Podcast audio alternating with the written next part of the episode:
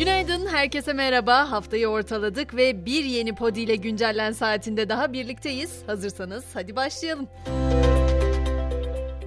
Fed Başkanı Powell'ın açıklamalarıyla başlayacağım. Powell, İsveç Merkez Bankası'nın düzenlediği sempozyumda konuştu. Fiyat istikrarının sağlıklı bir ekonominin temeli olduğunu belirten Powell, merkez bankalarına yüksek enflasyonla mücadelede doğrudan siyasi etkiden uzak kalmaları çağrısında bulundu. Euro bölgesinde ise yatırımcı güven endeksi yükselişini 3. aya taşıyarak Haziran 2022'den bu yana en yüksek seviyesine çıktı. Tabi hem Fed Başkanı'nın açıklamaları hem de Euro'ya güvenin artması pariteye de yukarı yönlü hareketlilik olarak yansıdı. Euro Türk Lirası karşısında 20.18 seviyesine dayandı. En az piyasalar kadar başkentin ateşi de yüksek. Meclis Anayasa ve Adalet Komisyonu İyi Partili Lütfü Türkkan'la CHP'li Ali Mahir Başarır'ın dokunulmazlıklarının kaldırılmasına ilişkin fezlekeyi bugün görüşecek. CHP ve İyi Parti aldıkları karar doğrultusunda bu toplantıya katılmayacak. İki partinin de gerekçesi hukuksuzluğu meşrulaştırmamak. Gelelim emeklilik meselesine. 2022'de emekli olanlar 15 Ocak'ta yürürlüğe girecek. 3600 ek gösterge düzenlemesinden gelen ikramiye farklarından yararlanabilecek. Yine de hatırlatmakta fayda görüyorum. İkramiye bir kereye mahsus yatırılacak. Bizde EYT düzenlemesiyle yaş sınırını beklemeden emekli olma imkanı geliyor ama Fransa emeklilik yaşını yükseltme planında. Fransa Başbakanı mevcut emekliliğe ayrılma yaşının 62 olduğu ülkede 1 Eylül'den itibaren yasal emeklilik yaşının kademeli olarak her yıl 3 ay yükseltilerek 2030'da 64'e ulaşacağını açıkladı. Açıklama tabii ki tepkisiz kalmadı. Ülkedeki en büyük 8 sendikadan emeklilik reformuna karşı 19 Ocak'ta grev çağrısı yapıldı. Ortalığın karışık olduğu Brezilya'da da son duruma göz atalım. Eski lider Bolsonaro'nun destekçilerinin kongreyi basmasını protesto için on binlerce kişinin katılımıyla demokrasi yanlısı gösteriler düzenlendi. Ülkenin en büyük kenti Sao Paulo'da düzenlenen gösteride Bolsonaro'nun tutuklanmasını talep eden sloganlar atıldı. Ülkenin 27 valisi de yeni devlet başkanı Lula'ya destek verdiklerini açıkladı. 2022'yi her ne kadar geride bırakmış olsak da 2022 yılının enleri seçilmeye devam ediyor. Mesela Almanya'da 2022'nin en kötü sözcüğü iklim teröristleri olarak seçildi. Nedeni terimin aktivistleri ve onların iklimin korunması için yaptıkları protestoları itibarsızlaştırmak için kullanılıyor olması, jüri şiddet içermeyen sivil itaatsizlik ve demokratik direniş biçimlerinin bu şekilde şiddet ve devlet düşmanlığı bağlamına yerleştirilmesini eleştirdi. Haliyle bu kelime de 2022'nin en kötü sözcüğü kabul edildi. Öte yandan dünya genelinde 2022 bugüne kadar ölçülen en sıcak 5.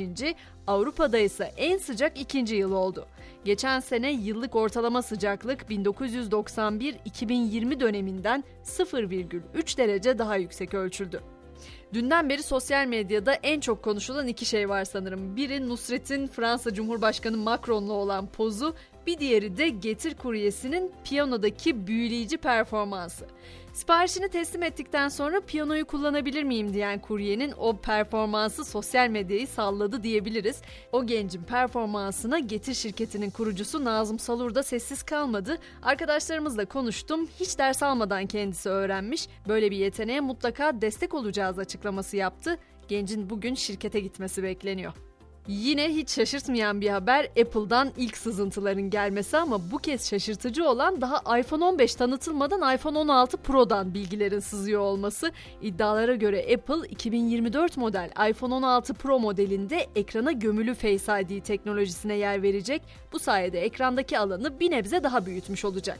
Ayrıca ekran altı kamerayı tamamen benimseyip ekran deliğini de ortadan kaldırabileceği yine gelen iddialar arasında.